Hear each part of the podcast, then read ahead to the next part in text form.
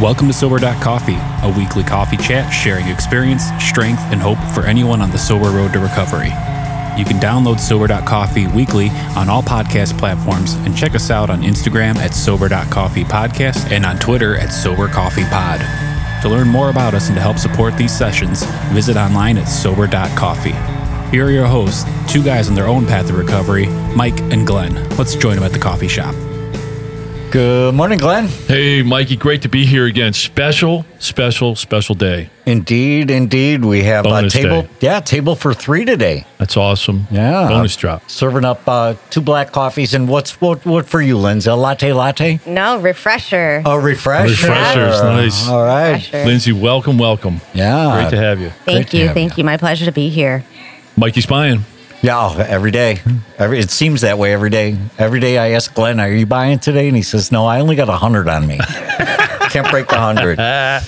So, yeah, uh, known Lynn's for, for, uh, from around the rooms and uh, has a very inspiring story. And, you know, I was telling my daughter that uh, Lynn's was going to be on the podcast. And my daughter looked at me and she says, Dad, what do you even know what a podcast is? I said, Yeah, honey, I'm not that old. Yeah, I think your mom's even, um, in fact, we, we probably have 5,000 listens from your mom. Yep, my mom's the top downloader. Uh, that's awesome. So yeah, Lynn's great to have you here this morning. Uh, as Glenn uh, likes to say, we break up the sessions and uh, and talk about our experience a little bit, our st- strength, kind of what we learned, uh, what tools we picked up along the way, and then hope. You know, what what is life like now? And and uh, you've shared your story so many times in the rooms and snippets, and and uh, it's just so inspiring. It, you just you work the program, and the program works for you. So so grateful to have you here this morning. Thank you for having me. Um, so, yeah, my experience. Um, you know, I grew up in an alcoholic household, um, but a very loving alcoholic household. Never went without, you know, the love of my parents, the love of my extended family. I got two brothers, two sisters, and, you know, um, I was very blessed just growing up in the household that I did that um, I was exposed to the 12 steps of this program at a very young age, at about 12, and um, in Alateen, which is for children of um, alcoholics. And, um, you know, just being in Alateen didn't stop me from picking up that first drink, you know? Um, it was always in me. I, ha- I truly believe it was always in me. You know, always wanted to be like that alcoholic. You know, he was the person that I looked up to. and um, so I didn't really drink throughout high school very much. Um, you know, wasn't a big partier, was an athlete. Um, but when I got to college, that was, it was all downhill from there. Took you the know. glove, took the gloves off, huh? Yep, I did, and I didn't. I didn't party. I was a very isolatory drinker. Really? you know, from the get go. Um, I, you know, I think I just drank to change the way that I felt. You know, and I didn't enjoy doing it. I knew what I was doing was wrong because I always had in the back of my mind the 12 steps of this program. I always had in the back of my mind the serenity prayer. You know, so I knew what I was doing was not good for me. Um, but I was doing it anyways, and I didn't know how to stop. And, um, you know, d- the progression of this disease just got worse and worse. And um, wasn't until I was um, 26 that it really, you know, I fell flat on my ass.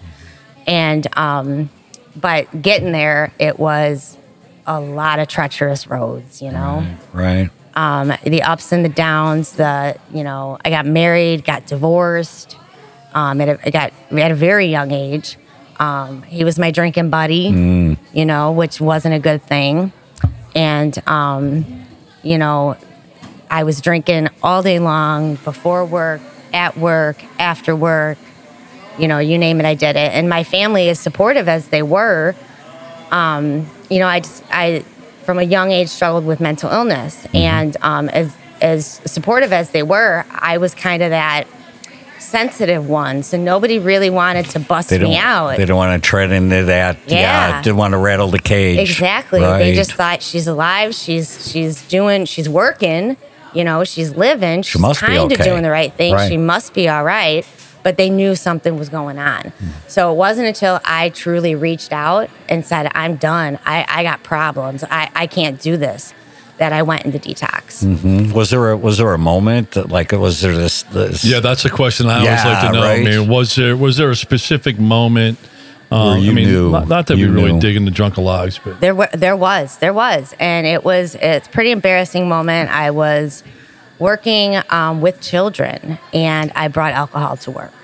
And before I could pick up that drink, I called my dad and said, "I need help." yeah And immediately came picked me up, brought me home, packed up, and took me to detox. and that was it you were you were That quote was- unquote re- you were ready oh, I was ready. Right. I was so ready. right okay so so now you're now you're in rehab and and now it's now it's time to start learning how to live a sober life Yeah. tell me about tell me about some of the tools you learned along the way I learned a lot of tools. Um, just picked up a lot of tools from rehab, um, from the people in rehab. What what I wanted and what I didn't want.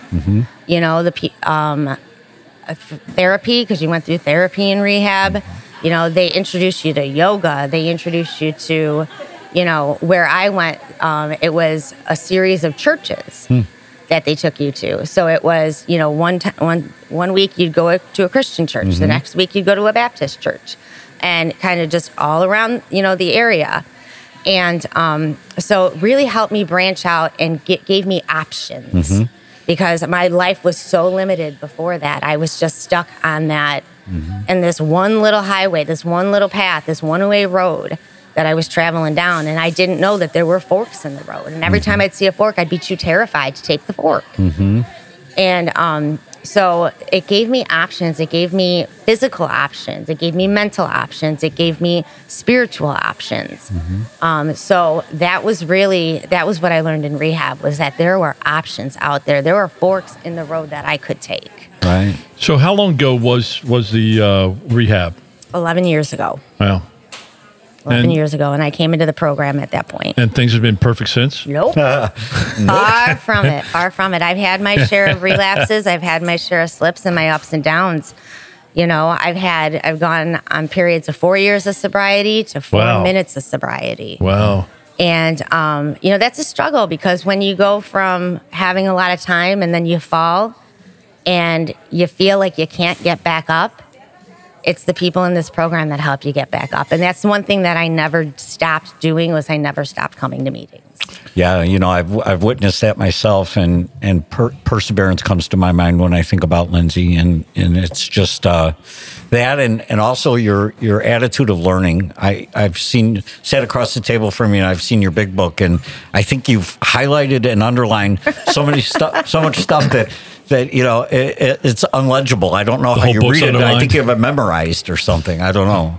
So yeah. So, so, so what happens right after four years? I mean, I, I, I, I love to dig in on these stories. At four years of sobriety and working the program and in the program, what happens that you pick up that drink? I didn't know how to live life on life's terms. I hadn't quite um, accepted um, that things weren't going to be perfect because for that four years, things were pretty darn great. But I was in that pink cloud, you know, and That's a long pink cloud. It was a long pink cloud, and I loved it. I did. I, I ate it up. But um, life happened, and life on life's terms happens, and um, you know that was going through my divorce, and um, I didn't think that I knew that if I picked up a drink, I wouldn't be able to stop. There was no doubt about it. I knew that from the get go. It wasn't like, let me have one, let me have two, and You I'll. I'll just become a social drinker. Let me just feel my way through here. No, I hit it and I hit it hard, and I hit it purposely to stop feeling the way that I felt. to escape. Yep. Right, right. Did you uh, did you go to a meeting the day you started drinking?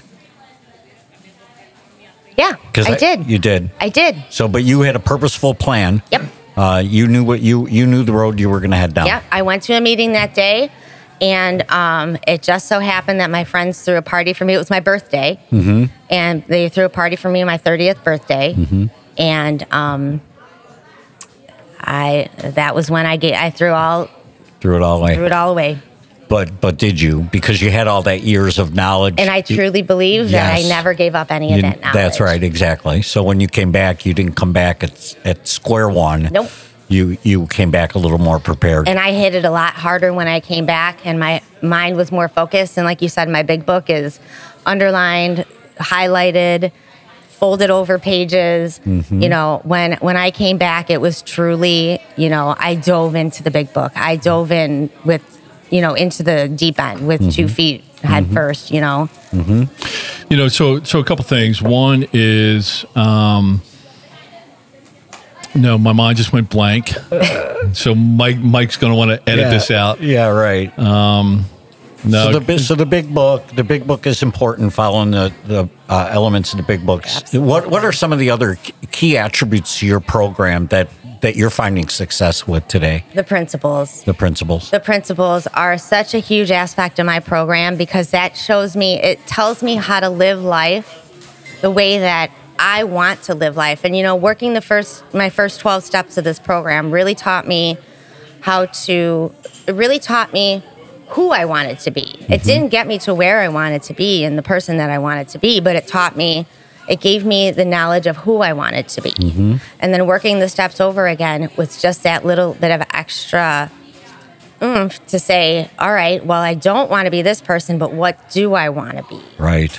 You know, it's You so interesting. Last uh, when we did our series on the steps, we talked about step twelve, and and I I reflected that coming into the program, I, I really didn't know what a principle was. My life wasn't guided by principles, but you know, as we walked through the steps and and we looked at principle, principles like honesty and accepting and patience and integrity and humility, et cetera, et cetera. Yep. You know, it's like these. I hear what you're saying now. They they kind of they guide me. They're the filter. Well, is that honest? Is that is that courageous? Is that you know? Is that am I being willing? Am I being forgiving? These are principles that guide me. And, and yep. And yeah. the way that I lived when I was drinking was completely against those principles. Right. The dishonesty, the you know, unaccountability towards others. Right. You know, I didn't show people that I loved them. Mm-hmm. You know, I was just in an experience where, you know, um, somebody that I really care about very deeply was bit in the ass by this disease. And um, it was a huge eye opening experience for me. And it really set me on a different path that I'm so grateful that I'm on. And, um, but the key is that I truly care about this person. right. When I was drinking, I couldn't truly care about anybody. I was so selfish Yeah.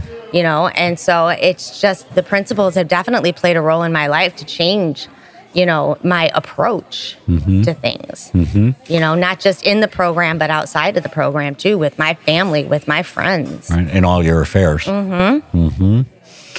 Yeah, a uh, key you know a key concept is you know what I heard Lindsay is that you you're trying to escape, you know, and now you're learning how to live a life that you don't have to escape from. yeah yeah No, and that you know you my life actually ain't embrace. perfect by any means by any means. You know i have my ups and my downs and you know some of them are higher and some of them are lower than others. Mm-hmm. But you know i know that i can get through it you know one day at a time you know one moment at a time. Mm-hmm. I can get through it with a prayer and a phone call you know yesterday i didn't hit a meeting yesterday which is the rarest. And um, but i hung out with an alcoholic with a fellow alcoholic. I read you know twice as many daily readings as I do because I knew I wasn't going to be able to hit a meeting. So I doubled up in the morning to get that, just to get my fill, to fill my cup, Right. Right. you know, because that's what I need to do on a daily basis to keep myself sober. It's interesting. Glenn loves to say he does 22, 23 things every day. To be- 23 now. 23, 24 now. um, so, so you have a you have a cadre of things that you that Yep. you do every day just to make sure you're you can accept life on life's terms. Yeah. Yeah. And sometimes they don't go as planned. Right. You know, and that's just life. You know, like I said, sometimes they're up, sometimes they're down, sometimes I don't get a hold of another alcoholic. Mm-hmm. No matter how many I call, people are busy, mm-hmm. people are at meetings, people are doing their own thing, they have their families. So you go into your inventory and pick up a ne- the next tool. Exactly. Nice. Yeah, I'm certainly hear a lot of action steps here. You know, it's not just sitting back thinking about it; it's actually doing things. You know, to you know, it's a, a term that that we talk about a lot is you know suffer better through through life. You know, when when when life happens. Yeah, I love that term. Yeah. I should have a little bell for the for the person we're quoting. Ding ding ding. Yeah, no, it's it's funny. I told my wife, I said, "Yeah," I said, "I'm I'm really learning how to suffer better." She looked at me and she goes, "You don't suffer," uh. and I'm like, "But but that's key because yeah, sometimes in my own head, my own head trash, yeah, I'm suffering." Right. Yeah, Right. and that's totally true. You know, to each his own. I love that, Lindsay. To Yep. each their own. Yep. Suffering has their own definition. Yep. Right.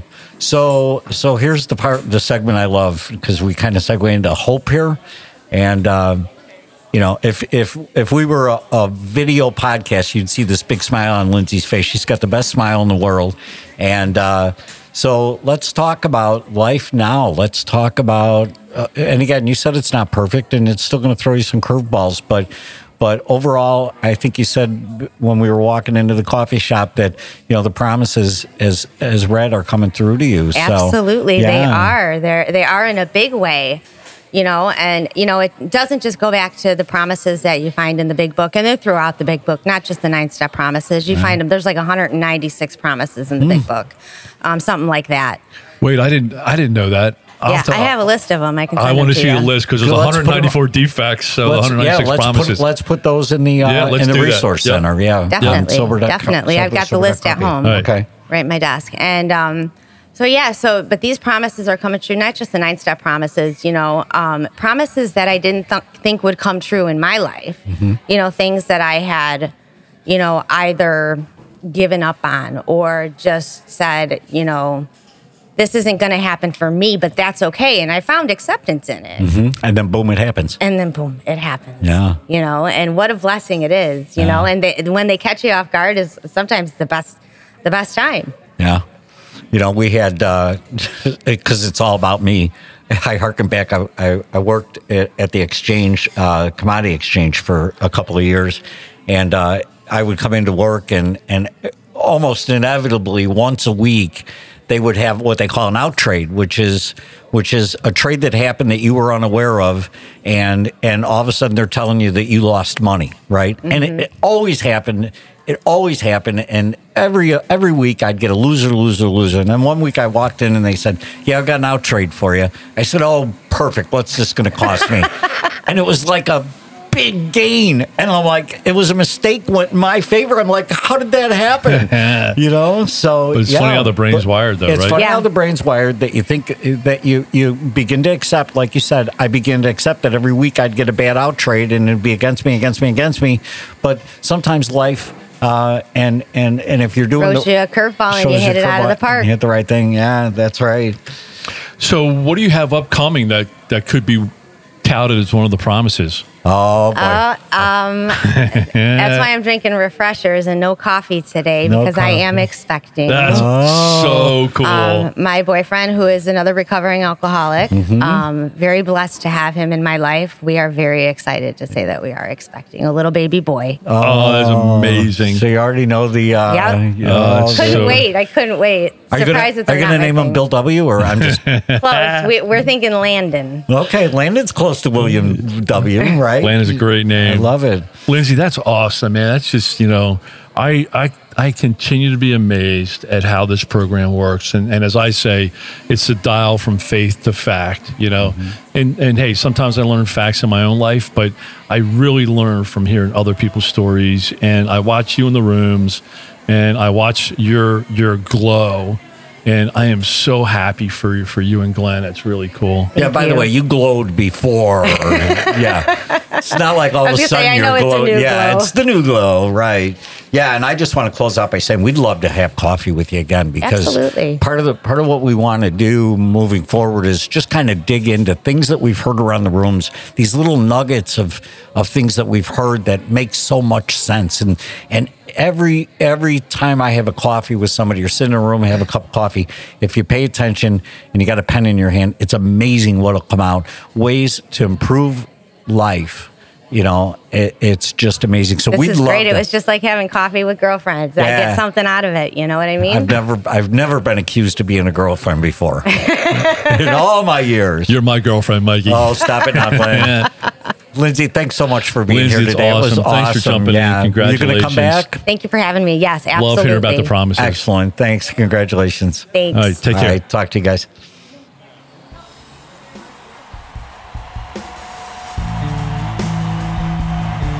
Thanks for joining us for today's coffee chat. To contact the show, email us at podcast at sober.coffee. If you need immediate help, the AA hotline is 800 839 1686.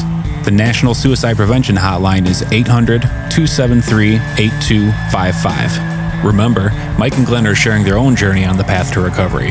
Any suggestions, medical or otherwise, are their own experiences and should not be viewed as professional advice. See you next week, and remember, there is a solution.